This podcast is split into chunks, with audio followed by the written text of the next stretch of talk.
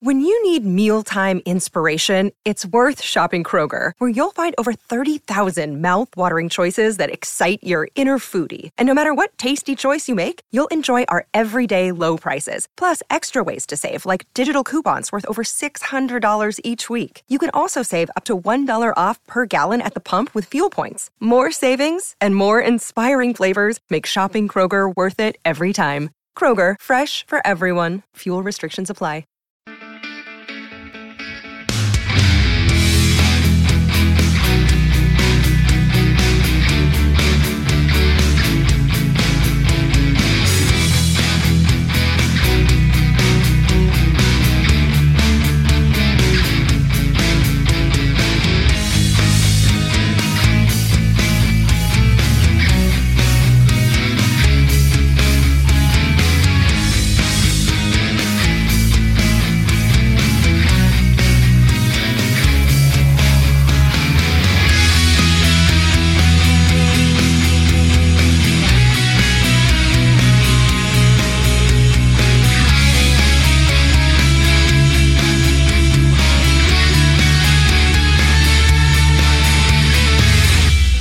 All, welcome to Sports Unplugged. It's me, Chris Brack, and it's Kev, and that's it at the moment. Um, Ash is on his way; he's uh, stuck in traffic. Gav said he's never coming on again because you're because you're all mean to him. Um, we were going to have another special guest on, but it's actually coming next week. So, Kev, it's just me and you, bud. Just me and you, mate. Have a nice Friday evening chat. No beers tonight, unfortunately. And, uh, but oh, it is what it is. I'm full of No football, no beers. Sucks. No, I'm full of lemsip. I'm full of lemsips. The, the joys of the joys of man flu. Yeah, you got man flu. I'm just getting over the Rona. So, So- that's what, I, I still sound like I've been smoking 40 a day for the last like Yeah. 50 years, but Yeah, and it's Paul, the joys and of it. and Paul Luke's unwell, so you know, Yeah, he's Luke also is, not well. Luke is poorly. So we're not doing very well here, are we? So no, we're not. right. We're So we're chugging gonna- on. We're chugging We'll on. so we'll, we're going to chat all things sport, all things Liverpool. But to be first, as Sonny Kang says, will there be F1 chat? Yes, Yes, I've been will. told. I'm under orders. We have to do F1 chat. So Well, I'm going F1 to let Kev, Kev's going to do F1. I'm going to have a sleep. Yeah, Off you the go, F1 last weekend was arguably the best British Grand Prix you've seen in years, and it it was made really by the sa- a safety car that happened in the last few laps, and it brought everyone together and created it created the kind of race that you want motor racing to be, where you had five or six manufacturers with cars trying to get in positions, trying to make passes in the last few laps. It was brilliant. And I mean, you had you had a horror crash at the start of it as well. Um, I, it was one of those. The, the Alex Albon one was the one that went under the radar. He was the one that. Uh, That one that spun. I no, Alex. Albon was the one who spun and went straight into the wall on the straight at the very start. That's a part of the track that you very rarely, if ever, see accidents. So there isn't protection there. It's just a straight concrete wall. well, he got really lucky. You know, it was just uh he was in that. It was whatever happened. He got tagged from behind, and the car just went a ninety degree angle and straight into a wall. The one, uh the Chinese driver, I can't, I keep mispronouncing his name, but he Copyright of my flipped up on it. He, he flipped up on his on his side, on his, on his back, went straight through the gravel, flipped up onto the barricades, and bounced off the the mesh and into the wall. And if it wasn't for the safety, the halo safety, it I'd be amazed if he would have survived that. It was just, and it was a complete total accident that nobody could have done anything about. It was just a really bad start by enough drivers, and one tagged another, tagged another, and it was just a calamity. But from that, at least everyone walked away. Say, uh, Alex Albon had to go to medical center to be, you know, for treatment. Not surprised. Um, yeah, it was. It, he he was released. I think the next day he was okay, but yeah, all the drivers, all the drivers came away from it. It was uh, really really good. But the race itself was fantastic, and there's a quick turnaround because tomorrow, well, the Austrian Grand Prix is this weekend. You had qualifying today for a sprint race tomorrow, And the Austrian circuit is one of those weird circuits that it's really short. I think the lap times there are something like one minute 12, one minute 13. So it's um it's really quick lap time. And between when they had the qualifying today, between Verstappen, Leclerc, uh, Perez, there was a tenth of a second between the top three, and there was 0.463 of a second between first and sixth. And the two the two Mercedes put crashed out in the last session of qualifying. But their times, what they were posting, would have put them in the top two or three as well. So the race is set up to be an absolute belter. And that's the last race before the mid-season break. You have a three-season, a three-week break then before they head into the second half of the season. But I mean, something catastrophic would have to happen for Verstappen not to win a world title again. But at the same time, Mercedes are looking like they're competitive again. Ferrari are back to being Ferrari. They're brilliant. I mean, was it Kevin bought Aston Martin having cars all the time out of Q1 three races in a row? It's it's just one of those years this year because the cars are brand new, brand new aerodynamics, brand new regulations. Red Bull have just to adapt quicker, I suppose, isn't it? Adrian Newey is one of, if not the greatest car designers in the history of motorsport. His ability to be able to make Red Bull so competitive last year while also developing a car for this year unbelievable, unbelievable that, that man's ability to to be able to do to do what he's done, and he's given Red Bull a massive head start in the season. But Mercedes are catching him up, and so are Ferrari. So motorsport needs Formula One to be able to produce three or four teams that are competitive. And as long as that happens, it'll get, engage more people. It'll make I've been telling you for ages, watch the Drive to Survive series. It's on, it's on me to do list. It's one of those series that you get a behind the scenes look at what the teams do in development, and you learn you you appreciate a bit more what goes on.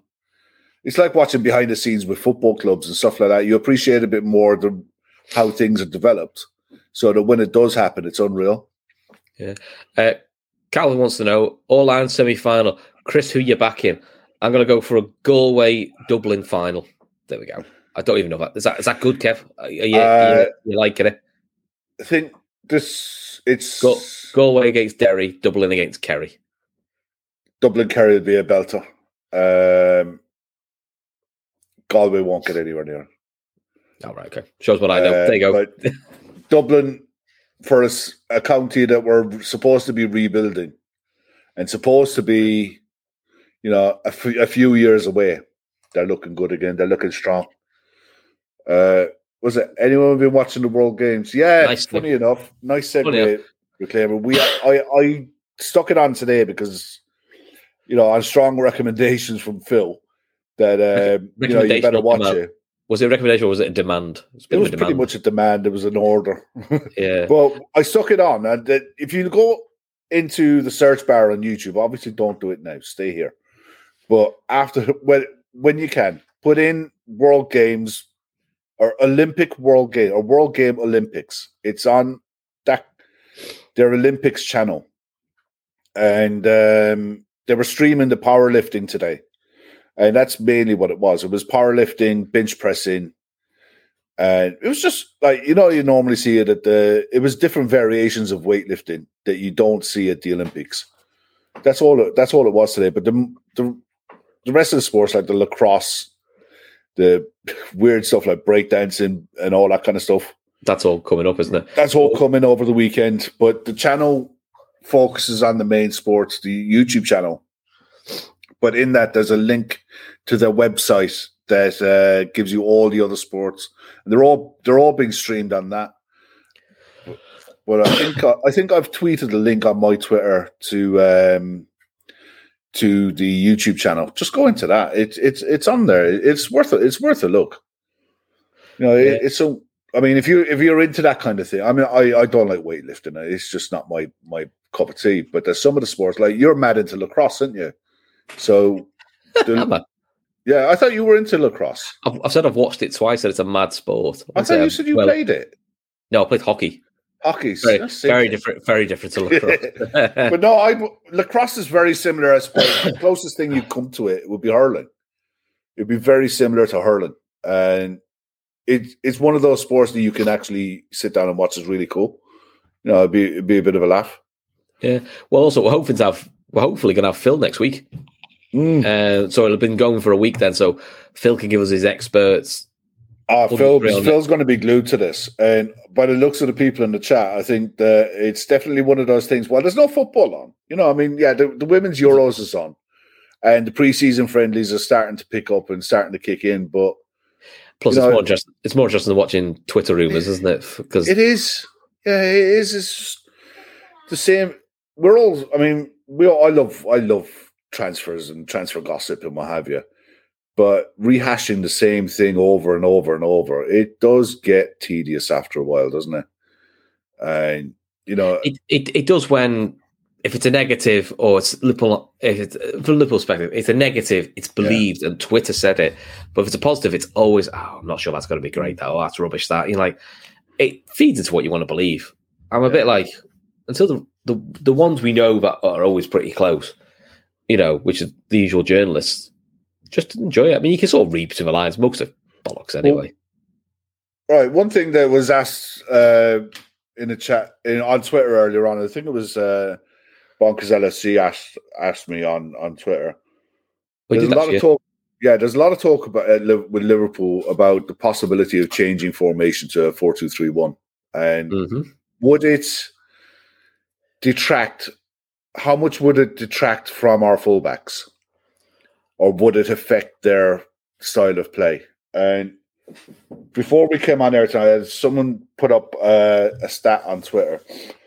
Since 2000, what did I say? 2017? 2016, 17. Red Steve, don't worry, I'll, I'll, sort him out later. We'll do it. We'll have a chat off screen. uh, Trent has 44 assists. Robbo has 40. Mad, isn't it? Yeah, it it the, the levels that these fullbacks are playing at there, mm. Trent has more assists than the likes of KDB, who is elite. Heung-min Son, is 10 plus more than, I think he's 12 more assists than Heung-min Son in the same time period. Bearing yeah. in mind the positions that they play and the type of football that they play, because Spurs were playing in the counter a lot. Mm. You know, it's ridiculous. But how do you think it would fare out with uh, 4 2 3 1? I think it might have been changed. I think it might have an impact. I mean, I think we get very hung up on formations. I tend to think formations is kind of what you fall into off the ball.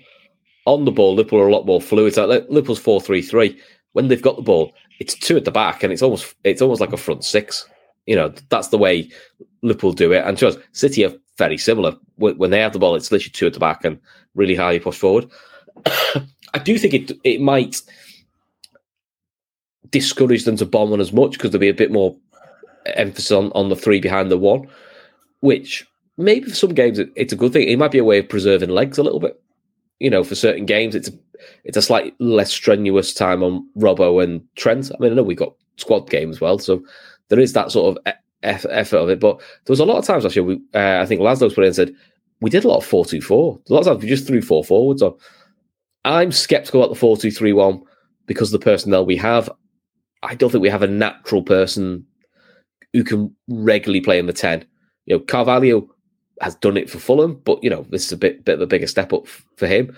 Firmino in his younger days could do the ten, but he's not as robust as he used to be, and he hasn't played ten for a while, so that's probably not him. I don't think ten suits Salah. Salah just should stay wide right because it suits him best. Uh, same with Diaz. I think play wide suits him, and I'm not sure Jota and Nunez. I don't think either them, from what I've seen, I don't think they suit the ten. Happy to be proven wrong. So I don't know. I, it, it, does feel like a bit a bit more four three three, or maybe sometimes going a bit four two four and going really good home. Maybe that's our way of how do you stop a silly draw at home to a Brighton? You know, is go for go forward front, pin and back, get the game won early. Which you know, in some ways, City do try and do that sometimes, and then you bring on more control of midfielders to um, close it out. Yeah, so. I, I think it's, uh, but it's also it's probably horses for courses. It, that might be a good formation for away games. Yeah, I think it's it, it, it is literally a case of who you're playing, and you're Mm. right about what you're saying about you fall into formations that you're playing in. The other side of it is um, our fullbacks aren't overlapping fullbacks. You know, It tends to be, it tends to be, Um, the, it tends to be the midfields that it tends to be the yeah. If you if the right side and left side play in triangles, it's the left centre mid and right centre mid, depending on who that is, tend to be the one. I mean, Robert does go around the back. It tends to be Robert would be the more overlapping fullback. and yeah, generally but Trent the- is the more the- the restrained longest- one. Trent tends to go inside more when Henson plays right. Henson does the overlap Yeah. run. Doesn't always get Yeah. the ball because sometimes it's just to be a divert run to give a different angle for Trent.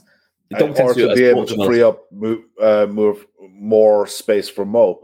One thing I just wanted to quick MC was asking there, I think he's asked a couple of times, how lucky was the chap that had the F1 crash at Silverstone? If it wasn't for the Halo system, the Halo system that was introduced a few years ago, and a lot of people did not like that notion. And you saw the difference in the two cars before the British Grand Prix last week. Seb Vettel who bought Nigel Mansell's world title winning Renault, uh, Williams Renault. Uh, he's converted it to be a car who that runs on biofuel. Oh, okay. Uh, so it's a it's a zero, it's a net zero car on emissions, and he raced it around. He brought it around Silverstone. I'll tell you what is the most beautiful sound you'll ever hear out of a machine ever in the history of the world is a Formula One car on full power going around Silverstone. The way it sounds with a V12 engine, it is a beautiful thing, but it doesn't have a halo. And you look at the difference in the two cars. Zhou would have been killed. It, he would have died. Is It- a halo there is- literally a metal ring above your head? it's yeah, it is literally a uh, a piece of uh, carbon fiber metal that comes around and down. It's like puts a V in front of your head, but it's uh, it puts a protective ring around you. Okay. So when the when the drivers get out of the car, they got to dismount that and then get out of the car. okay. But I assume, the, I assume the logic is if your car flips, your head's Yeah. not hitting the floor It- and you, it protects your neck. apparently it exceeded the, the pressure that that halo was put under exceeded the safety limits of what they were designed for. They're designed to literally hold a London bus on top of a Formula One car. Okay. That's what, and but the way that car flipped and at the speed he was going at, he was upside down, being dragged along in an open cockpit car. The only thing that would have been dragged along the ground was his head. It would it would have been his head, his helmet was would have been dragged across the gravel, and he he would have physically hit the wall. And when the car flipped, he would have hit the fence. Where the halo took all of the impact. He and he walked. He he had to be taken out of the car, but he he's driving this weekend. It's Jesus Christ. That's the Oh, it's the best bit of technology ever introduced to And you want- motorsport. You want, me to watch, you want me to watch this? Flipping heck. Oh yeah, it's great. I love it. Uh, brings up Elliot and Jones in the 10. There's an argument Yeah, for both of them. I mean, Elliot, he would hide his lack of pace, which he does have. You know, I don't think you need pace to be playing in the ten, though. You that's what I need, mean. So uh, that's, that's what it helps need him. ability, But he's very technical young. ability on the ball. Um, I always feel Jones's best position when he played for the under 23s was when they they played the 4 2 3 1. He always played in the left, cutting in on his right. yeah, Um, that's what I think his best I, position. I felt last year Jones's bigger issue was I think I no, this is just my theory. It's probably wrong. Normally is. Is I think Klopp Klopp and the club have worked on him to be a bit more, a little bit more genie, a bit bit less of a free spirit, bit be a bit more of a cog in the machine, yeah, which took away from his attacking prowess. And he, ne- I think he went too far the defensive hold on to the ball too much. Yeah. And I thought when you got to near the end of the season, you saw like sort of the Southampton at home get a Southampton away game in particular, he got the balance perfect on the left, which was going when he needed to go, would still take a shot from distance, uh, but then we're still keeping things nice and tidy. Uh, and that's the problem with Jones is I think his best position is in a 4-3-3 is on the left, but he's got to get ahead of Thiago and he's got to get ahead of. I yeah, think that's it. I think that's the challenge he's got. Is his best. We've actually got quite a lot of lads who prefers playing the left of a three because Milner's best position is probably left of a three. If we're being honest, yeah. right of the three, it's Henderson, and then it's probably Elliot. Because I don't. I think Keita has played some good games on the right, but I still think he's better on the left. I honestly think that Hen- uh, you look back at the start of last season and the fact that Klopp put Elliott in that Chelsea game. Yeah, shows me- well. I think he trusts him in that eight role. I don't see Har- Harvey Elliott being a forward going for you know going into any season while he's playing for us. I think he will be part of a midfield three, and I think he will. That is going to be his game. Eventually, I think that's what Carvalho's game is going to be as well. You know, but I think he's got. They're going to take their time with him and let him evolve physically, not just mentally playing for Liverpool, mentally playing for a side, challenging at the top of the Premier League, but physically, uh, they're going. They're literally going to coach him into being a centre mid in a three. At They the moment, I, I see him being dropped in in games, playing off the wings, playing as a backup. You know, just dropped in here and there, but Which maybe playing one of the three positions behind a, a main striker might give him more options because he could probably play all three of them Yeah. fairly well. Um, because I agree, I think long term Carvalho's a, a midfielder. I don't. Think, I know he's in the probably going to be used more in the front six this year because of his pace. Uh, and also he's got a good eye for goal, but I don't think long term that's his that's his position. Interesting for MC. here. Do you reckon if Gomez was fully fit with no injuries, he would be the main centre back partnership with VVD? no. Since well, I mean, I, put it this way: I, we forget the year. I think the year we won the league, and it's a couple, a couple of years Yeah. ago. Liverpool didn't concede a goal, barely with them two. Yeah. Um, and there's definitely been games last year. I think Tot- uh, Tottenham at home probably actually would have suited a Gomez style centre back, but he wasn't fit. I think the issue he's got is, I think Konaté can do everything that Gomez can do, but he's more physical. Uh, but he's more physical, and I think he's I better. he's in the on the ball. I think he's Gomez better on the ball and he's better in the air. I still think out the th- out the three second choice centre backs, Matip's the best on the ball. Oh, Matip, love Joel Matip. He's now my favourite player at the club. I still think Gomez is probably better on the ball than Konaté. I think different styles. but the only thing that helps Gomez is he can play right back, and I do think if you want to rest Virgil, I think he's the best one of the three to play left sided centre backs. We saw Yeah. that when Virgil snapped his uh, ACL, and that was the cruel part of that year was he was you were just starting to see Joe Gomez the leader as a left sided centre back, and he was playing well. You know, he was bollocking Adrian away in Ajax, and you know you're thinking like, all right, okay, this is this is Gomez go to the next level, and he just so cruel that he got that injury of, again with England. I'm Uh, hoping. I'm hoping that the confidence of signing a new contract at 25. You, I hope you start seeing a bit of, of a more vocal Joe Gomez. Mm. I mean, he's the second most longest Second serving player at the club. You know, people forget how long he's been at Liverpool, and the fact now that he's committed the what is going to be the best part of his his career to the club going forward. It'll be. I mean, at the start of this season, I think our centre back pairings in order is Virgil, Konaté, Matip, Joe Gomez. By the end of the season, I expect that order to change. But going into last season, I would have had Konaté at the bottom. I'd have had Joel third, Gomez second, Virgil top. It it just goes to show you don't know. It depends on how the season plays out. Injuries can play a part in any season. Suspensions, taking the opportunities that are presented to you. But Yeah. as it stands at the minute, I think Joe's got it all to do. But I still argue I to this day that this is the best four centre backs at any club in world football. Yeah, I mean, I, I still think, especially when we get to the Champions League time, which is going to be really condensed. I fancy Konaté to start nearly all the Champions League games. I think that European style suits him more, and, it, and I think it's Matip who's probably going to start the Prem games either side of Champions League, which is what we did last year. And to be honest, horse for course, that seemed to work a little bit. So, Yeah. uh, Tariq asks, interesting one. I've seen this floated around a few uh, a few times. Uh, Matip do Matip doing the fab role No. for me, not personally, because I I think last year was the first year in Touchwood three years he was consistently fit, Yeah. and I sort of feel like I think you're asking too much of of his body. And When he was Yeah. younger, you know, when he was. was when he was younger, I mean his early twenties, you know, that's that that is what he was. He was a centre mid. He did do that number six role. But I think age and everything else, he doesn't have the speed. He's quick enough, but he doesn't have. I think in his brain, he's got the the mental capacity to play the game.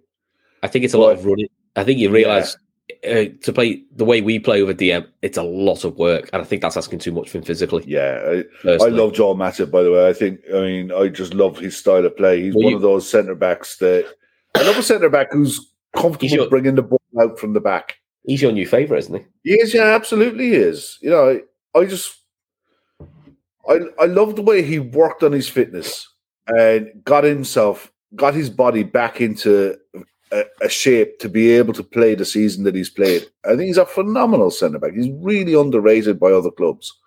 You know, when they're talking about, you know, Premier League top centre backs in this era, he doesn't get talked about because we got him on a free. If we paid 50 million for him, you mm. wouldn't bat an eyelid because he is that caliber of centre back. He's as good as anyone else. I don't think he's ever gone for a transfer fee, you know. That's tend That's to be uh, that tends to be a, a, trend in the modern game. To be fair, yeah, but uh, it was, it, it, I know for some it was thrown as a negative. This person, no one's ever paid a transfer fee for this person, and it was posted as a negative. It wasn't against Matip; it was against a different Liverpool player. We're going doesn't necessarily mean the case. It's just picking your moments when you want to move. Yeah, exactly. that's what it was I mean, fashionable. I mean, uh, Tariq is saying like as as a as a fill-in though, it means a case. No. Fabinho's. A, I still think if Fabinho's injured, Henderson's a six, and I think that's yeah. where the comp. That's where the then, midfield debate is if we're going for a three is if you're moving Henderson to, to six, which I have no real problem yeah. with because he's done fine there. It's then who plays in the right. It's it's two big well, moves. By all accounts, Tyler Morton has filled out a bit this year. You know, he, he's looking a bit bigger, taller, stronger. You know, he's getting that year older as well, and he's a tidy footballer. You know, it's yeah.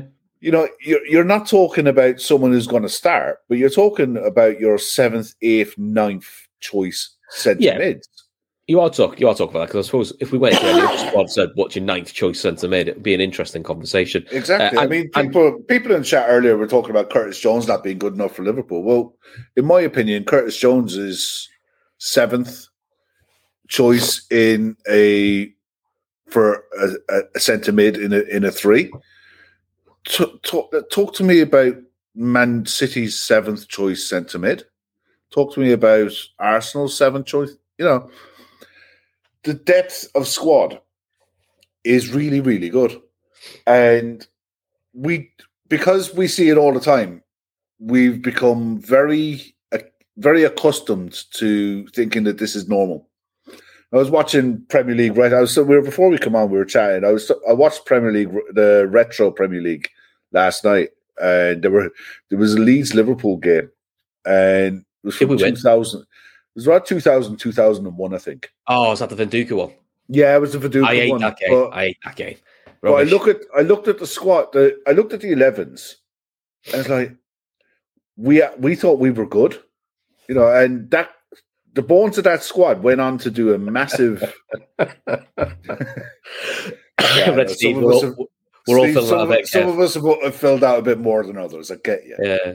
Sanderson but, shows in the house. Oh, evening, Callum. How you doing, buddy? That's me in trouble.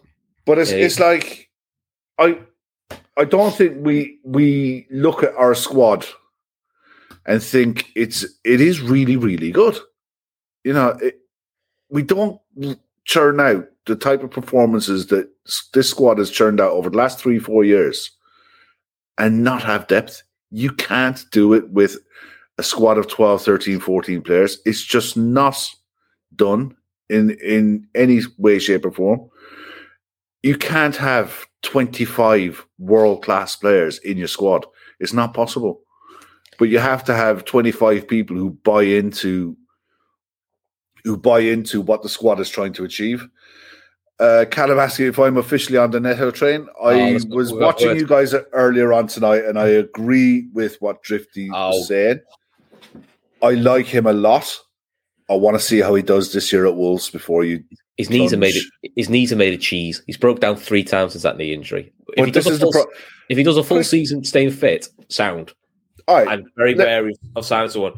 Let's put it this way: how many how many players have we had that we've brought back from injury, and they, re- they and they break down with something unrelated because they've either Mm. brought it back too early or the physios at the club haven't done their job properly and strengthened the other parts of their body. Yeah, yeah. You know, we've seen it with Joel Matip all the time. The best thing that happened to Joel Matip was having that four months away from the game, where he was physically able to develop himself for the next season. I think Pedro Neto needs he needs a full season. If he, if he does a full, if he does a full a season, if he does a full season back at his level before the knee injury, I'm all for it. But I'm a bit like until I see it, I don't want to take the risk. We've No, you wouldn't lad- buy him now. You couldn't got- buy him now. It would be Well- it would be a bit of it would be neglect to buy him now. yeah. But if he if he turns good next year, then it's it's a different conversation you're having. Bless him. Callum's all saying I'm his new bodyguard. Bless him. Ah.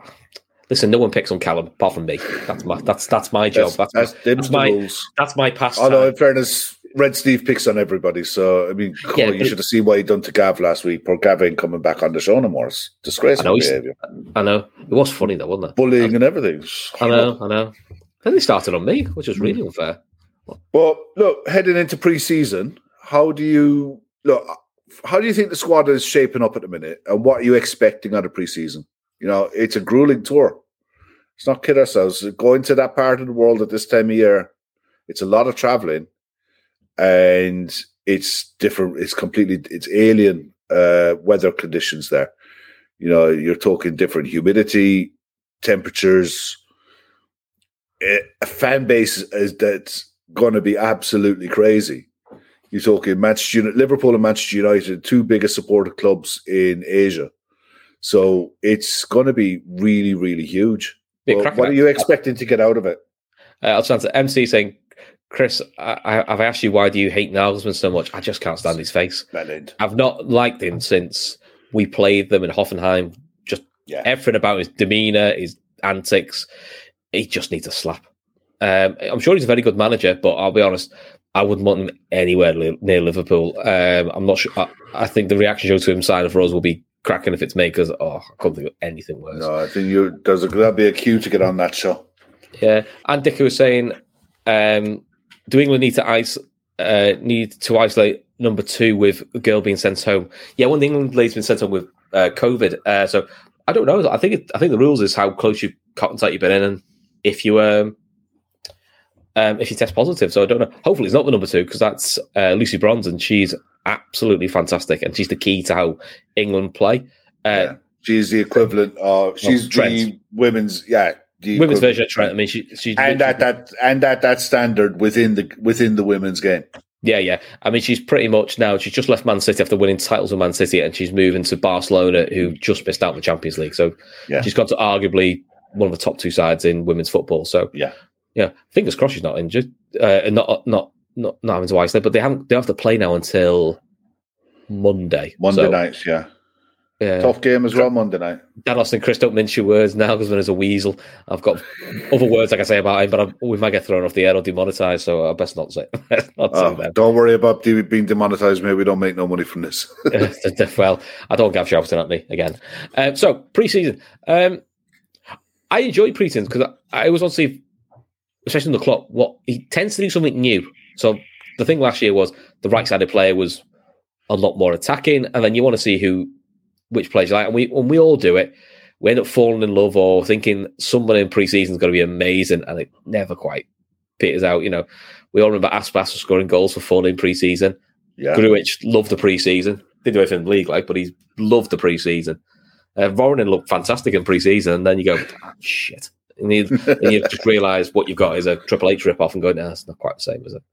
So I'm looking forward to it. The only thing, I, and it, I Kev, it'll happen every time, is the amount of people, and they fall into it every year, is Liverpool lose a preseason game, or they'll lose badly in a preseason game. That's it. Season's over. We're playing like this with two weeks to go. You're like, it's a fucking preseason game. Half the lads have probably done triple sessions before this. The game's just a bit rustiness.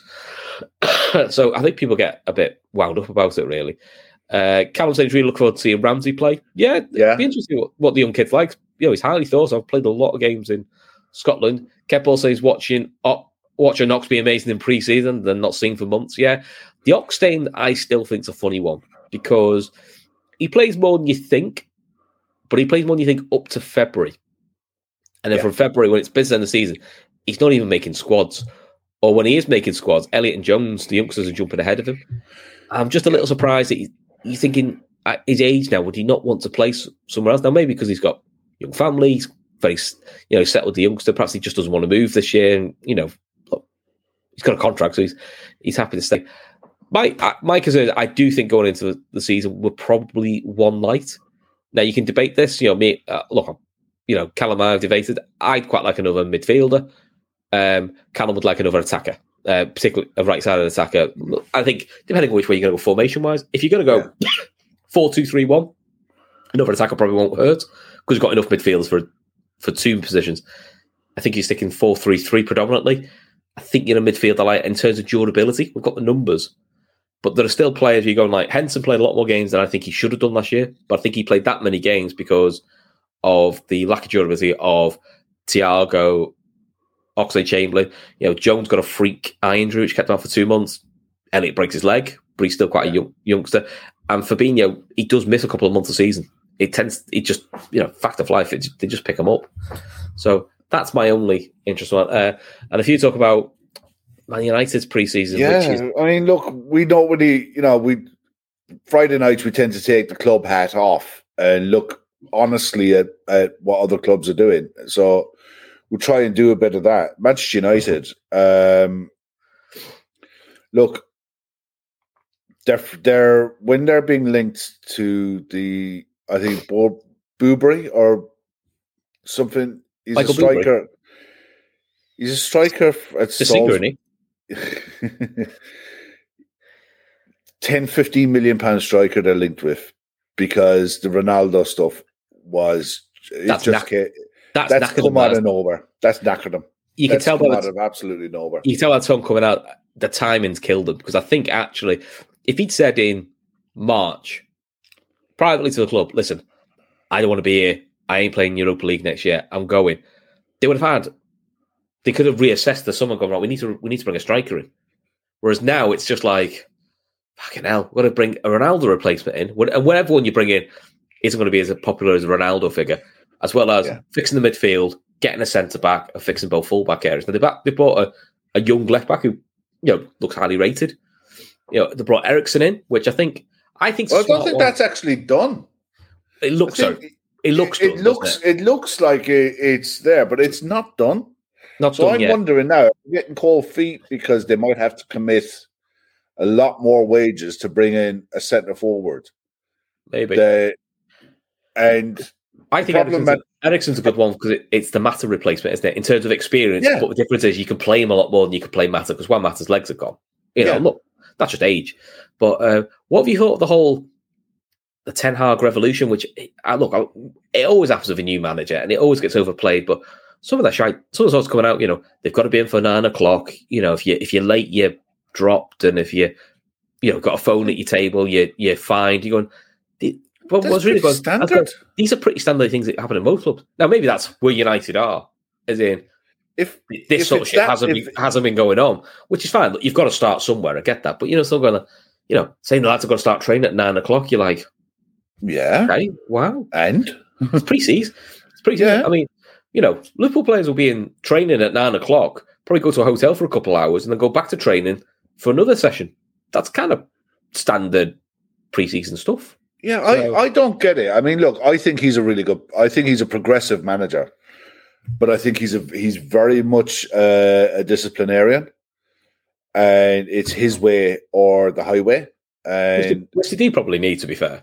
They do need it. And the thing is, I think what needs to happen at Manchester United is they need to go all in on him over every single player at the club. They've, that's that's the big thing. They've got if if Ronaldo or and I'm not saying he is, but say Bruno Fernandes starts kicking for us, going, I don't like this tray, I don't like, I don't like it's done. The club will go right. You're out the fucking door. Yeah. Done. You know, you know, Harry Maguire. If if they say if he says I don't fancy Harry Maguire as my club captain, I don't want him as a player. Just say he does. Then United go. I don't care if you have to make a loss on him. You get him out the club. I don't want him here.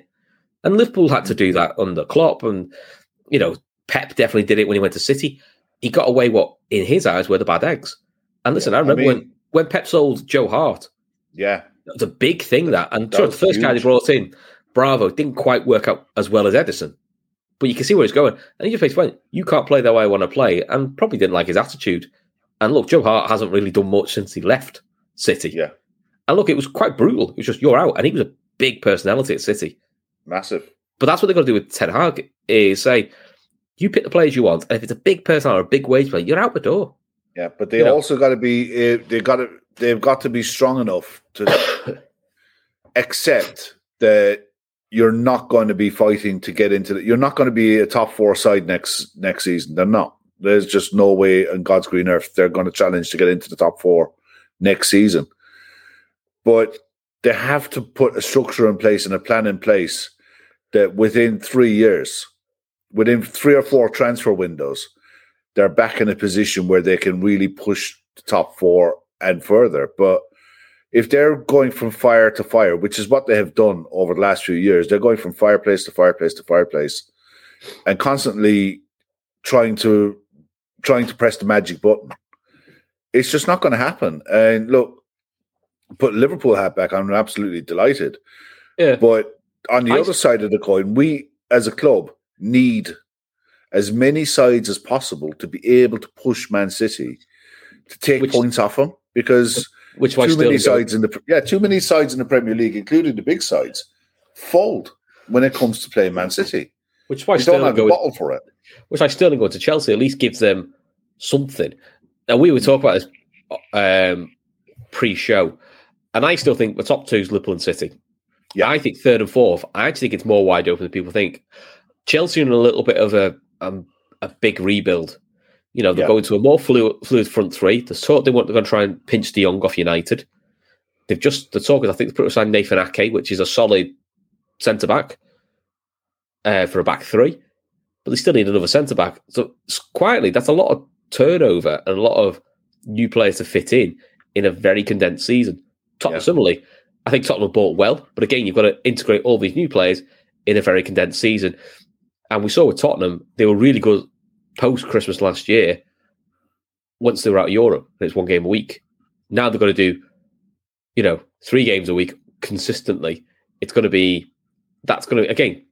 They may just That's fly into it. Uh, uh, but they may fly to be fine, which is why they've got Richarlison, so they've got four lads for three positions. You know, Perisic can cover that. So the players they bought are sensible players. It's just whether they are enough. So, and as we talk about Tottenham, Ash arrives.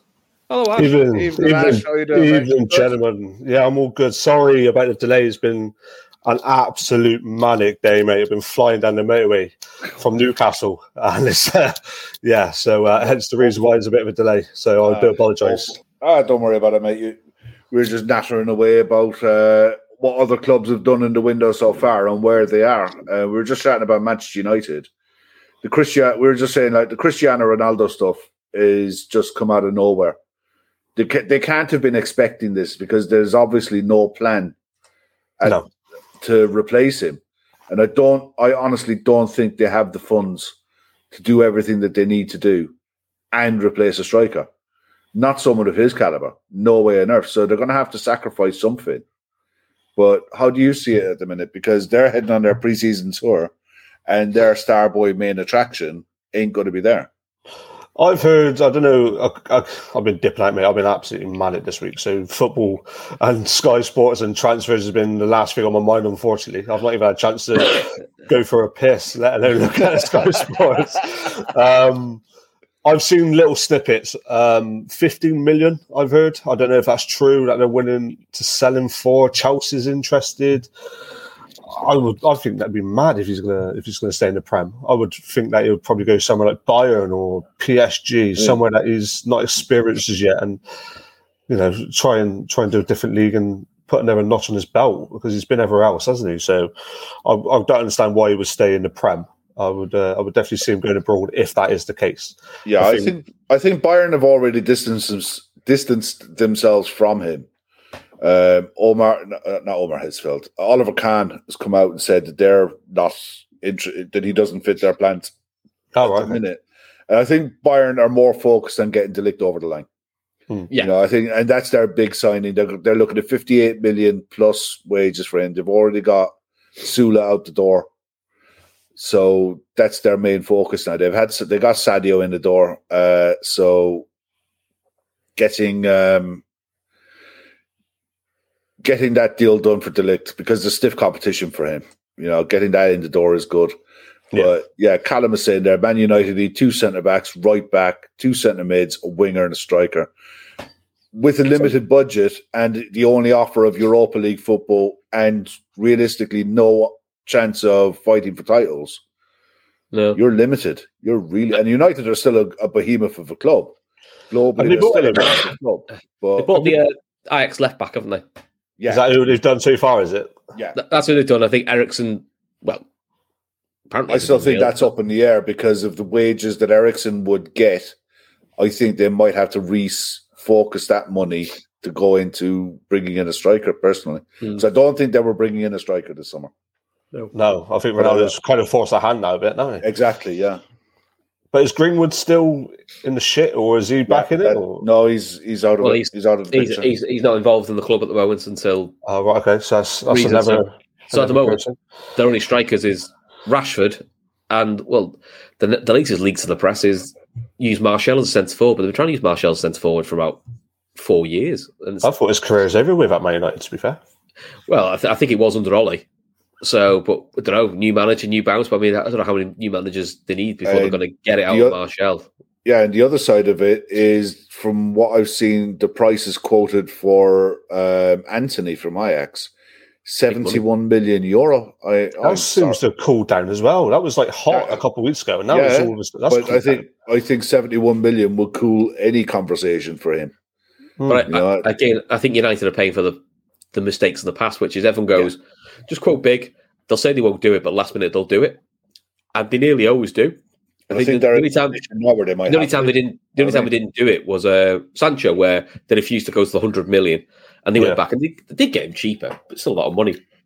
oh yeah, I mean, the left back, the left back they've got, they're actually smart. They actually did what Liverpool did with Diaz, which is, I think uh, Lyon had pretty much got the deal lined up and got Oh, a right. price agreed, and they swooped. They said, "We'll price match it, and we'll give him a little bit more in wages," and got him, Oh. Which is actually clever. That's what you said. Like we did, we let Tottenham do all the hard work of signing, get the deals agreed at a certain price. We'll, Yeah. we'll, we'll, we'll, we'll do that, and then you get the player. yeah, That's take him at last minute. that's what they should do. You know, but they've been if they'd gone straight into Ajax for, for that left back, they'd have just gone fifty million, please, Mm. because we know you'll pay it, and because nobody else has gone for him, it makes them look stupid. So they're in that weird But- rock and a hard place. So They're in an absolute mess at the minute. Uh, a club who's not in a mess at the minute is Spurs. They've got uh, Bergwijn out the door for 26 million uh, back to Ajax. And they've, do you know what, what did they pay for him, Kev? I don't feel I like think it it was. was, it, was it wasn't much difference. I think it was about 22, you know, 22, yeah, I was gonna say, 23 it- million. It, It, felt like it, much it- different. it felt like it was a good deal in terms of well, both, both financially and it's just a player that they Conte doesn't fancy. So, but yeah, they, It- they look smart, don't they? Yeah, they do. And they're looking to bring in Clément Lenglet on loan as well, which I find is a bit of a weird one. Uh, yeah, I did. I didn't sorry, rate him much. To be Sorry, fair. the left back was from Sorry. PSV, not Ajax. My yeah, mistake. PSV. I didn't, I didn't rate him much, Lenglet. Um, I don't know if that's because of what happened in the Champions League or, or, or what, but I, I don't I don't rate him personally.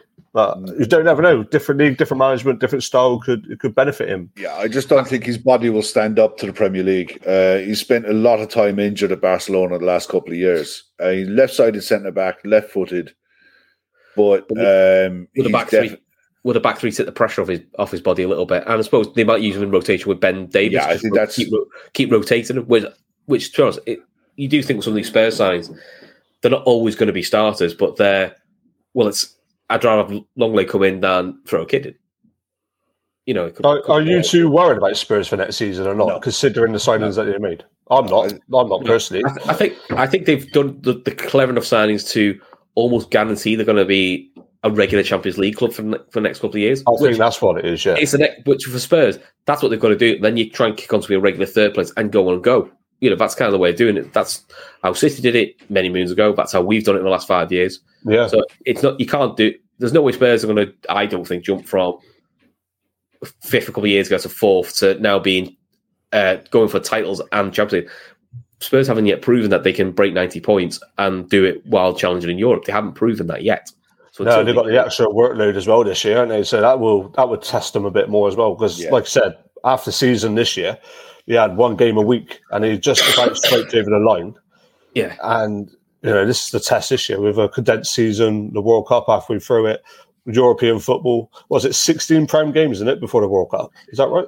16 Prem, six league, ga- uh, six Champions League, and two League Cup games. But I mean, the League Cup games are in late November, early December, so it's not like you're going to. Twenty-four games before November, and that's insane. Absolutely Yeah. insane. Uh, squad depth for every club is going to be tested. That's why you look at the rotation policy that Jurgen Klopp has. Hmm. That he'll manage the minutes of everyone as much as humanly possible while making us as competitive as possible. Uh, I mean, Arsenal, another one. They're doing some cra- some mad business, and I don't think it advances them one bit. I think No, they're spending crazy money. Well, Jesus is, is an upgrading Lacazette, I would say. Is he? I think he scored more than Lacazette did. But I think he's on the same par in regards to the team He's that not a got. No, that's right. I still think he could do better as a number nine than what Lacazette did. Lacazette just, I think he lost his way at Arsenal.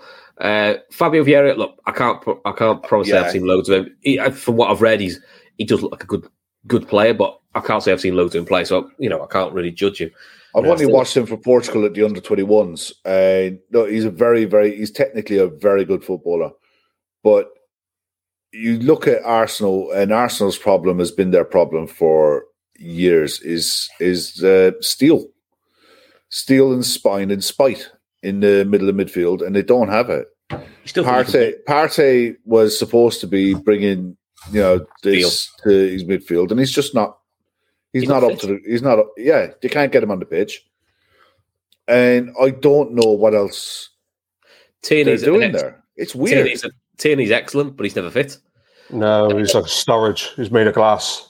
Yeah, you know, I, I, I always think with Tottenham you can still bully them.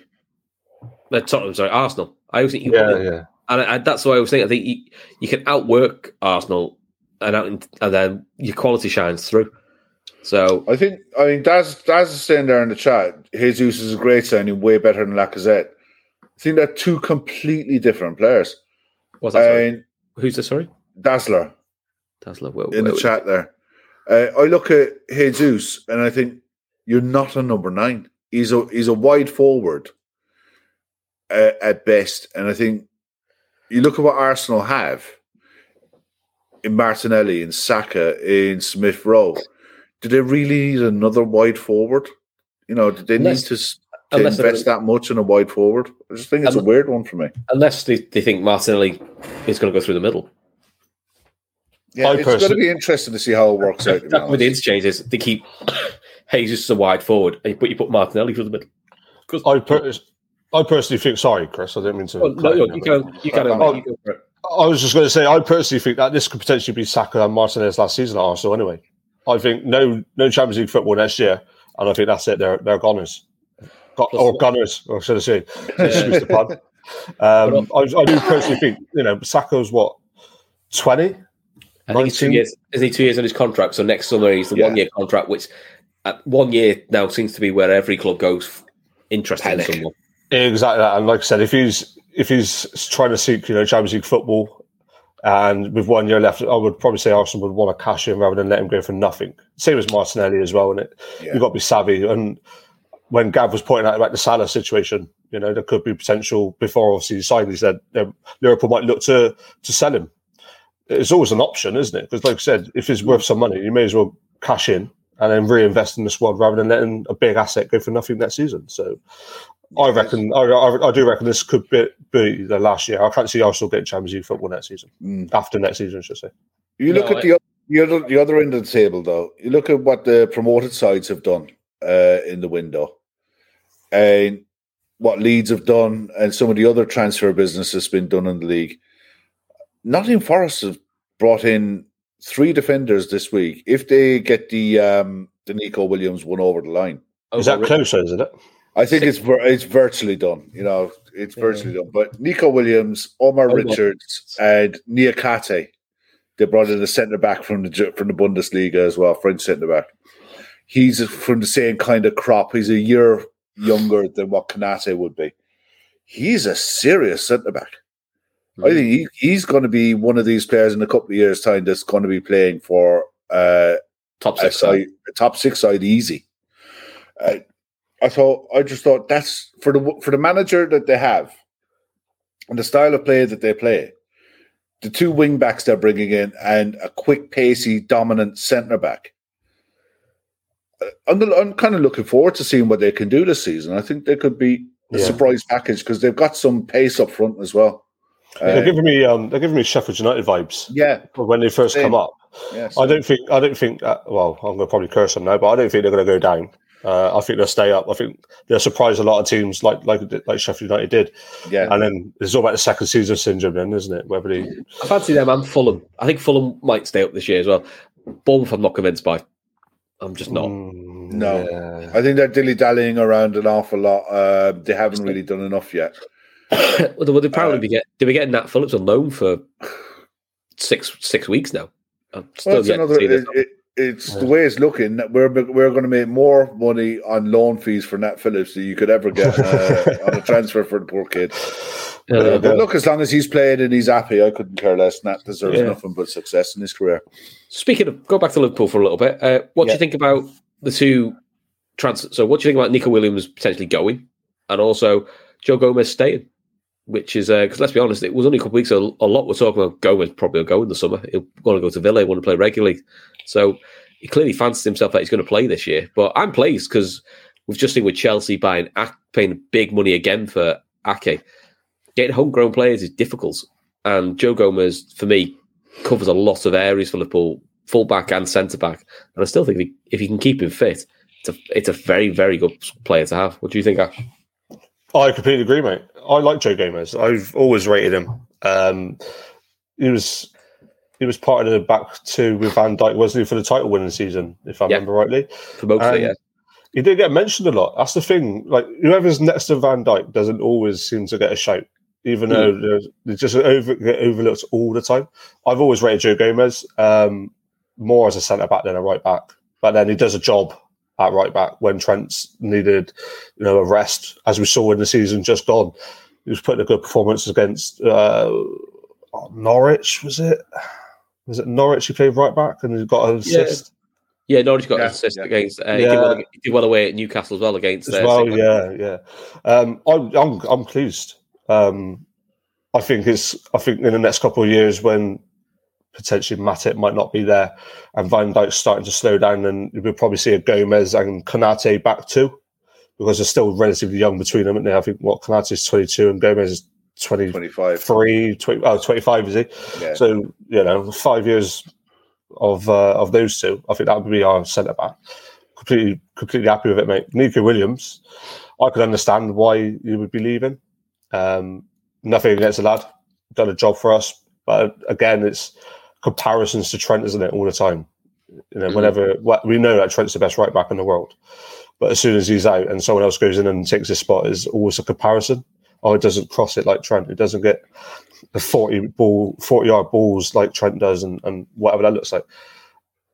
I reckon he's, he's Premier League, uh, a Premier League player, Neco Williams, but probably not high end. And I don't think he's enough now for us. And I think that now we've seen that with Karen Ramsay being signed, I think that kind of determines his future with the club.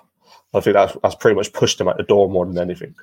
yeah. It's, And you said me, Kevin, he's yeah. a wing back. He's a wing back, isn't he? You said that that He's- system yeah. suits him better. And to be fair, he's playing regularly for Wales. To be fair, on his wrong side at left back because he's Yeah. very highly trusted there. I think the Fulham loan did him the world of good. Yeah, give him the confidence that he's that he can play a full season, and that's the only worry you have with an awful lot of players is at that age anyway. Yeah, you look good in the games you're playing, the League Cup games, and what have you, but going into the Championship and playing a 46 game season, or even for Neco the second half of that season, physically it takes a toll. It's demanding, and if you're not used to it, you know it finds you out. That league finds players out, and physically it it takes its toll. So and he's flexible as well, Neco. He can play left wing, right wing, but he is a wing back. He's to me the same as Reece Reece James. Reece James is a wing back. He's not a full back. You know, there's a big difference in position positionally between the two positions, and I think when you're playing with a, a system with wing backs, Neco Williams is a very good player in that system, and he'll do a really good job for Forest. And I think the manager that Forest have, he'll utilize the wing backs really well. You know, he's. Te- I think he's he's going to surprise people. I don't know how long he's going to be at Forest, but he's a very very good coach with Liverpool connections as well. You know, mm. so they're going to be one. They're going to be one of those sides that if they're on the twelve thirty kickoff, you're like, oh, I'll give them a watch. You know, I, I wouldn't mind sitting down and watching them. You know, they're they're a nice size side to be able to watch. So, I'm kind of looking forward to that. Yeah, the the, the interest challenge for him will be when he was at. Oh, Fulham. sorry, there's one thing. It's a fair fee as well. You know, yeah, it's rising, rising to rising to 17 million. I think, based on, based on loan appearances, to be honest, you know, it's what he's done on loan and it's what he's done for Wales. Hmm. It's it's a good return on the investment that the club will have made on him in developing him, and it's what the club needs to be good at. You yeah. know, because it, it helps us with FFP as well. That that you're able to sell well as well as buy it buy right. We're very good at buying smart, but being able to sell at the right time is very important as well. And Which getting players, getting clubs, or getting players to clubs that advance their careers, you know, it, that's a bonus. Um, Another bonus as well. Sorry, another bonus is that it only leaves eighty-six million pounds left to get Jude Bellingham. So, uh, good, good, good way to got a segue. segue. Yeah. so you've done this before, Ash? I try my best, mate. I try you my best. Very, get, yeah, you are there, Baba. Do you? How do you think? I mean, look, all we were all on board the train last week. Uh, we've done the yeah. fat back four, and it doesn't take very much to convince me that yeah, he's coming in. He's yeah, you know, just a honestly, just a just a side eyes WhatsApp for me normally does it for you. all right, I put. I got to throw a big, huge concrete block in the works. Oh. That Dortmund, Get him off.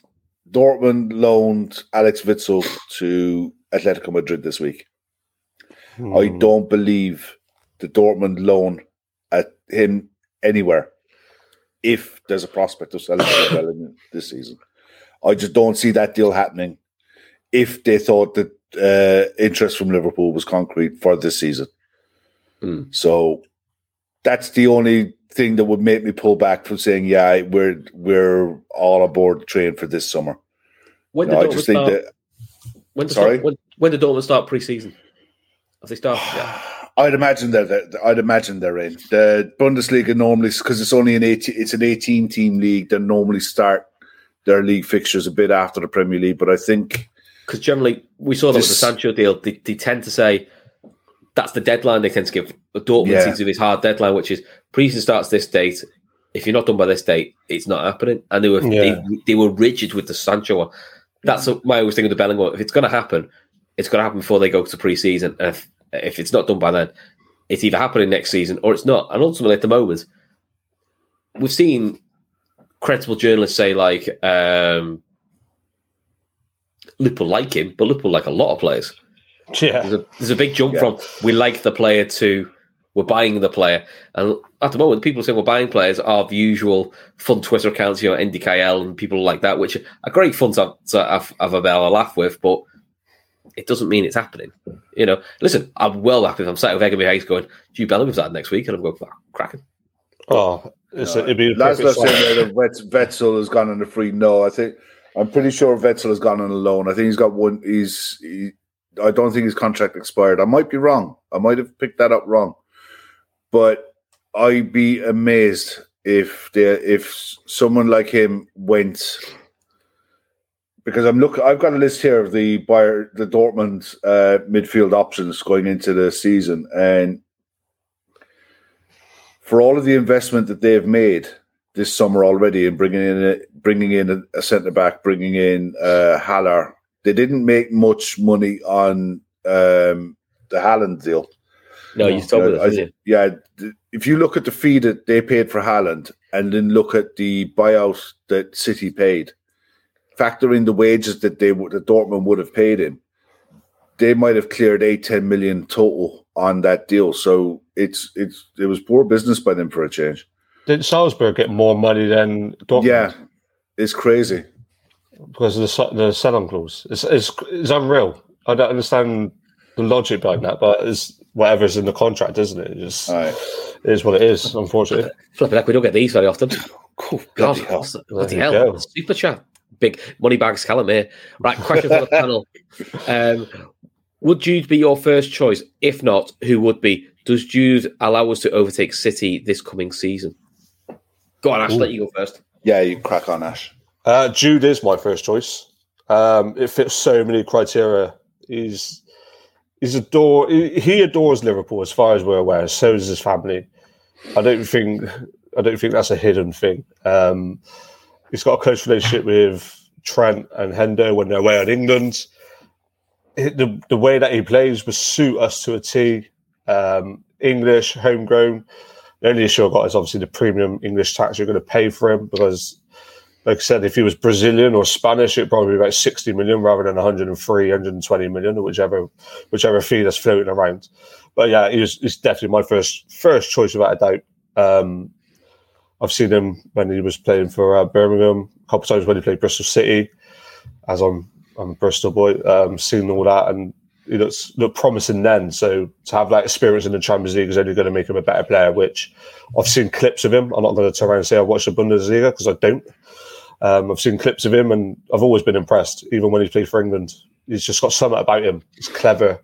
He's quite intelligent on the ball. Without the ball, I think he would suit us to a T, absolute T. And in regards to us overtaking City, with or without Jude Bellingham, I think we will overtake City. I think, as you've seen it before, we, we get knocked down, but we come back stronger. And I think what happened in 18, 19, 19, 20 will happen again this season. I think we're just going to go all guns blazing for this for the Prem. And I think that's it. I think next May we'll be celebrating number 20. There you go. Bold shout there, boys. There you go. That's all right. That's what we like to hear. well. That's what we like to hear. So, Kev, what's your what's your would he be your first choice? A few I- in the chat saying uh, Barella from Inter. I agree with everything that Ash said. He suits us to a T. If you were building a centre midfielder for a top system, you build Jude, Jude Bellingham.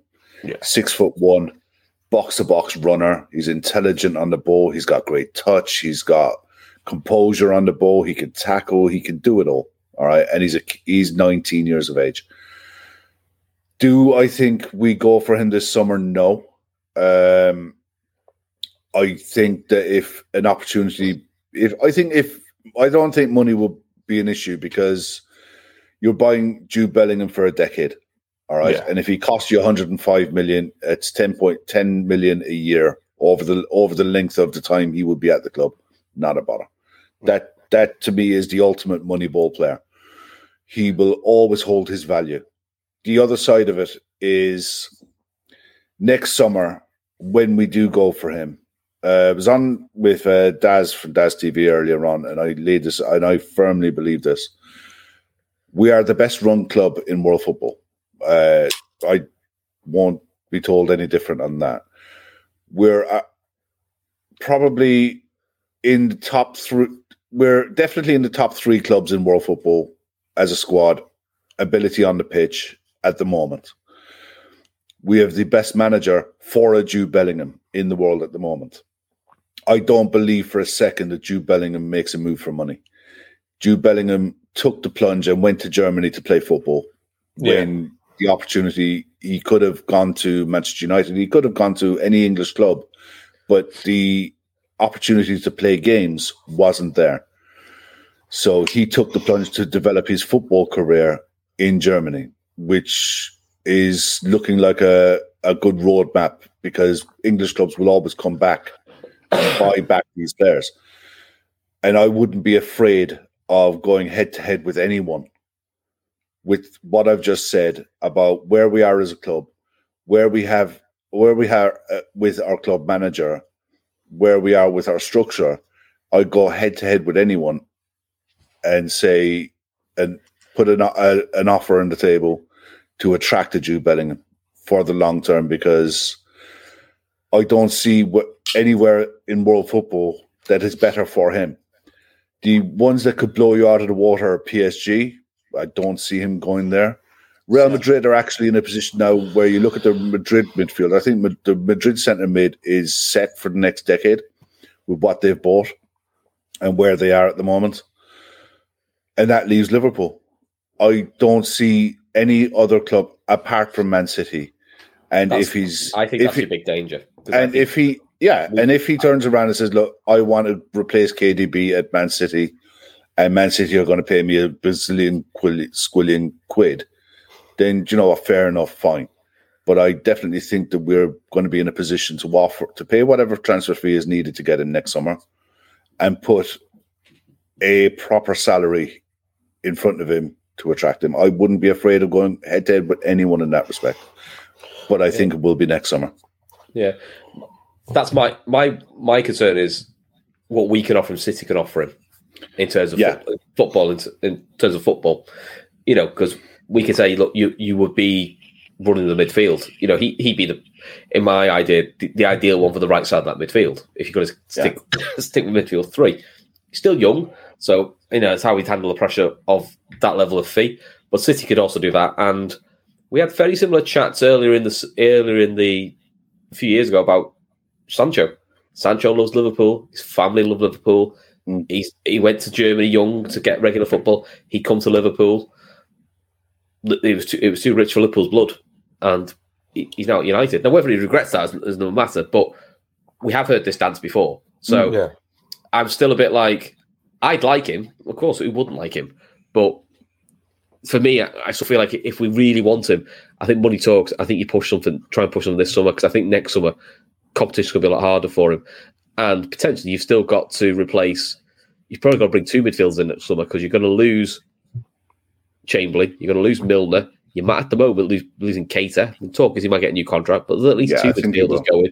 Firmino is still up and down whether he, he's staying or not. Some are saying he might get a new contract. Some are saying he isn't. But again, he's that's another one. So it's still other areas to do. So keeping us busy. So, Yeah, but look, the other Callum was saying who, if not, then who? Um. Barella's the ob- Barella's the obvious one. I like Sandro Tonali a lot. I think Sandro Tonali is an exceptional footballer, but he's not. Sandro Tonali is not an eight. He is definitely a Pirlo, an Andrea Pirlo uh, type player. There's not. You wouldn't say there's a, a massive field of young centre mids that are attainable at the moment. I mean, Gavi, I think, is He's going tied to be. down. Ga- yeah, he's tied down, but look, I think Gavi is going to be an absolute superstar. Pedri, another one, is an absolute superstar. He's got a number now. I think that's confirmed that he's staying now, isn't it? Pedro? Yeah, he is. Yeah, they're they're Barcelona. You know, you'd have to go there and pry him out of their cold dead hands to Mm. get those guys out. But um, Alex Verts is an, is one to keep an eye on for next summer. He's he's got he's had a bad injury, uh, but he'd be one to keep an eye on for the future, definitely. But he's he's an out and out ten for me. Um, I think your Barella is definitely one to to keep an eye on. Um, when Klopp tends to name check players, and he doesn't do it often, but he name checks players in uh, press conferences, then you obviously know that that's that's one that that's one to keep an eye on. yeah. Neuhaus, he's I tell you what, Neuhaus last summer was all the, all the rage, all the talk, but that died very quickly. I think that's did, yeah. now. And he's had a poor season. Callum there mentions Matheus Nunes. Yeah, really good, solid centre mid. I've only ever seen him playing for Portugal. And when he plays for Portugal, he plays ahead of uh, Moutinho now. He's taken over Mut- the Moutinho role in the Portuguese squad. And he, I he looks very already- dependable. I thought already he was already off somewhere. No, he's he's very dependable, very solid. Uh, no, Vitinha went to uh, PSG. Vitinha went to PSG. The kid who was at Wolves last year. Yeah, no, I, I, Yeah. I thought I, th- I thought Chelsea were linked to him actually. Yeah, and someone was saying, or, or I think it was Callum was saying that PSG would be all over um, Ronaldo. And I think not? in days Why not, in eh? days gone in days gone by, I think PSG would have. But I think under this new manager and the way they want to take the club, Well, Jean think- yeah, but I think they're going to start treating it properly now. You know, and Yeah. get away, go away from signing the star names, the Leo Messi's, the Sergio Ramoses of this world. You know, the showboat signings, and I think they're Yeah. going to start investing in proper footballers. You know, and getting the age profile of the club of players down and develop the squad properly. It, it I think things are changing at PSG. You know, I don't think they'll be going into the star names too often anymore. Uh, Just a quick one. Sorry. it's a quick one. Uh, and Dick was saying LFC Legends won the Masters versus United in the finals. We can watch that later. Oh, first And he, and he also mentioned earlier, I missed it. Um, uh, apparently, uh, Jota's got engaged, which is nice. Nice, that's nice. Good nice, luck. that's Nice nice for you. news. You Congratulations. get, you get a new contract as well soon to uh, Yeah, celebrate. appar- so that'd be good. apparently so. So that'll be, that'll be good. Tie him down as well. Yeah. Wouldn't be a bad, you know. It's one that's one less headache for down the road. Mm. What I was going to quickly say was um, back to Jude Benham quickly. I think next summer will determine the kind of character that he is as well. If he's going to decide if it's going to be us or let's say City, for argument's sake, is he after the money or is he after the progression? And I think ne- his next decision of where he goes will be an indication of what kind of character he is I- off the pitch. I think if he goes to Liverpool or City, he gets a development. Personally, I Yeah, think I City, mean, City Yeah.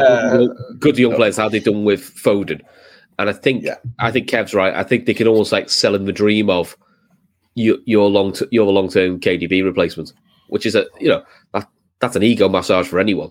You know, True. um, you can say like, and you win titles with us, and you'll you know you'll help us You try and can, win you can do So that with us as well, though. That's what I mean. You- yeah, you can that's do- it. you could do the best with both. If you went to someone like a Newcastle, then you would go, "Ah, you're not going there for football reasons because they're That no, they're, no, yeah. they're knowing it. You're going for money, and look, if that's what you want to do, sound. But that you're not going for football reasons. You know what I mean? You, No. the, the talent he is. If he's coming to England, I think it's it's either Liverpool or City he's going to. I don't think he goes anywhere else. I straight up honest. I straight up honestly believe the Klopp is the best manager to get the best out of him as a player. Yeah, for the type of player, says. for the type of player that he is, I think Pep is a great a great manager, and he will. It's also whether Pep extends. Oh, rumor has it he's saying until 2030 now, isn't it? They reckon I- they've offered him like another like six year extension or something. I can't see him doing six year, but Yeah, I think uh, uh, Callum's asked, him: "Would Bellingham play an eight or a ten for us?" I think Eight, he'd wear. I think he'd wear the number ten, but he's a pure box to box centre mid. yeah, I think You know, he's an up and down engine engine room. I think if you were likening him to a centre mid, you would actually, you would really would liken him to a Steven Gerrard. That's what I was going to say. Do you know what I mean? And and that's you know a big statement, but it's like yeah, the the way the players are, he is a Gerrard type player, and there ain't too many engine room box to box centre mids out there at the minute. There really No. ain't. No, there aren't. So, But cool. it's it's definitely one that's going to brew on all through the summer. You know, it's it's not going to go away. But the other thing that I saw a quote coming out about him at Dortmund, he won't disrespect Dortmund for what No. Dortmund have done no, to he's, he's He not going to do.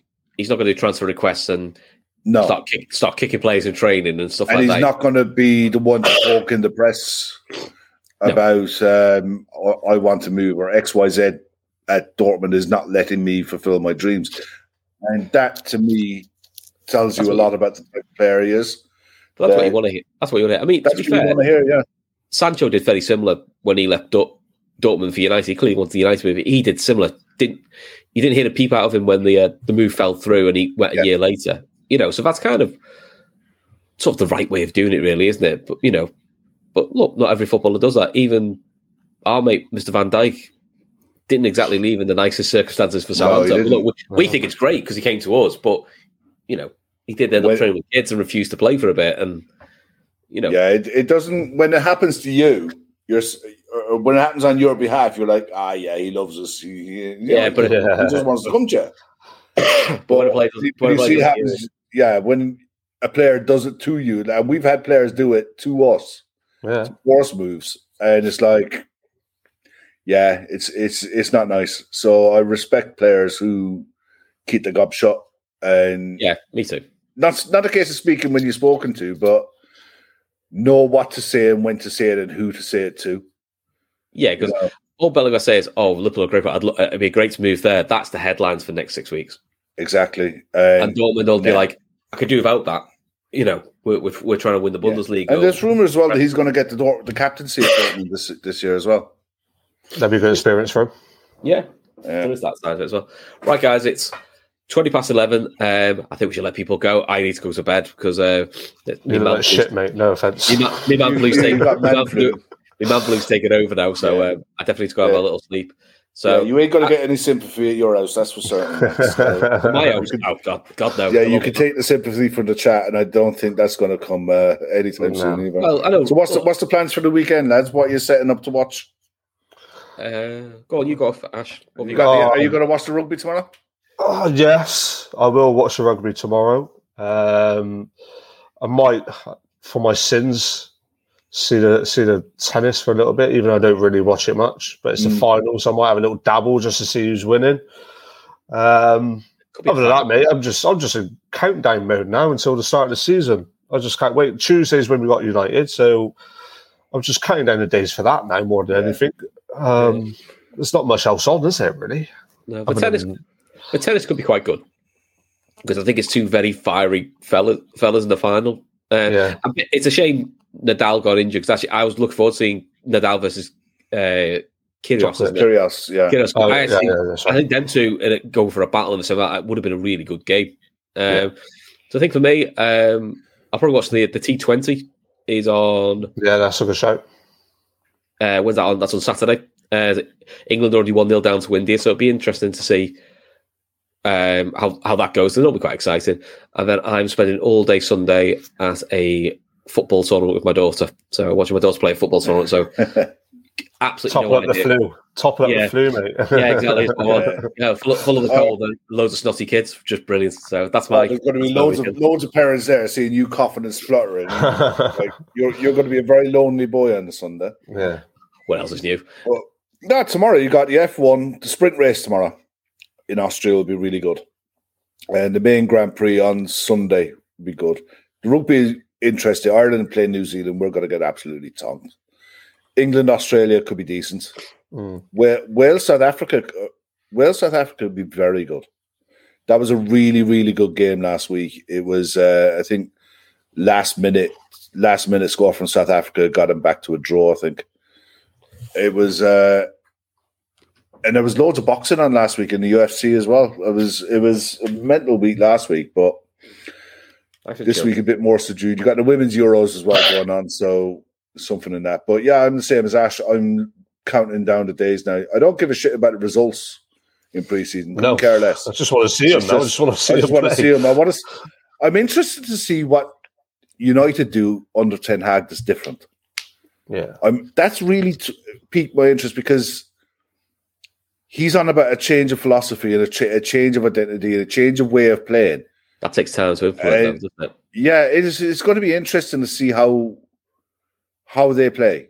I'm interested to see how we do. Obviously, there's some players that you look into. You you're always hoping to see some of the kids develop, and by like Chris was saying earlier on, by the end of preseason, oh, there's three or four players that are going to be ones to look out for in the League Cup. Yeah. You know, but with the advent of five subs, it's going to be a case of looking at the bench and seeing who Klopp was going to use for the first half of the for the first first four or five games in the league. You know, is there anyone that's going to push their way on there? And you hope to God that there is, but yeah, genuinely, hundred percent couldn't give a flying tuppeny about results. I'd take three, as Daz was said earlier on. It's like you Lose all- Lose all the preseason. Three, and three, yeah, I couldn't care less what happens. Three points away to uh, Craven Cottage is all I give. A, Yeah, give, that's a, all that matters. Yeah. give a toss Yeah. about really. Cool. But I'm I'm looking forward to football being back.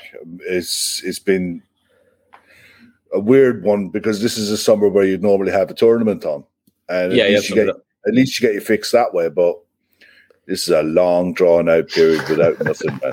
Just watch the Uh, Euros. Just watch the Euros with me, mate. You'll be fine. I have been.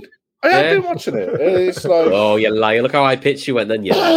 no, genuinely, I have been watching it. Uh, I watched the you because you went, didn't you? How did you find it? Because you went to Old Trafford. Apart from being in Old Trafford, it was all right. Yeah, it was, It was no, full it was house, wasn't it? It was near full house. good. Uh, Sixty-eight, just under sixty-nine thousand. It was. It was. Fair play. Yeah, so busy. Like, yeah, no, game was good. Atmosphere, atmosphere was good. Um, I can now see why United fans moan about Old Trafford. it's a it's a it's a big step. Look, view wise, you can't really complain with the view, um, but it, it does look tired. Ra- all around and inside, it just looks. It is a bit like a time warp going a bit back. It does look tired. It needs some in, investment in it. So, but no, the game was good. Atmosphere was good. Open ceremony was a, was a laugh. So yeah, little one loved it. So Eng- fun. England in with a live chance. You think? Yeah, I think the I think the third I think the third and the better, second or third. So but you know, Spain are very good and France are very good.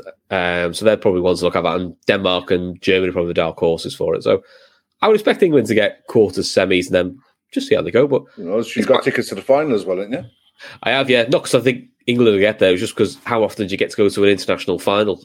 Yeah. Very rare, very rare you get tickets or anything like that. So me and my little one are going just for the experience. I don't mind who's in the final. If England are in it, bonus. But otherwise, you know, if it's the Dutch and France, I'll be quite happy just to watch watch that. So looking forward to that. So Yeah. so rest of the week uh, on Trippers, day off tomorrow.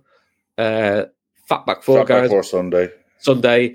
Is it just chat or are you doing a quiz, Kev? Or I you am doing- not doing a quiz in any way, shape, or form whatsoever. But I tell you what, if you haven't done it yet, the quiz that they've done, I think there'll be it'll, there'll be another one going out on Wednesday night. Wednesday. It is so much fun. It is. It's It's a such laugh. a laugh. It is a laugh. Just, just flick YouTube on, on, just flick it on your telly, and click the link and get into it on your phone and just play away. It is such Yeah. a laugh. There's there was about eighty odd people playing in it last last um, Wednesday night Yeah. and it is a proper proper laugh really well worth really well worth it you know i'd encourage anyone to have a to have a go and just give it a lash it, it costs nothing and it is just a great way to unwind and chill out on, on a midweek night when there's nothing on you know it's great There you go.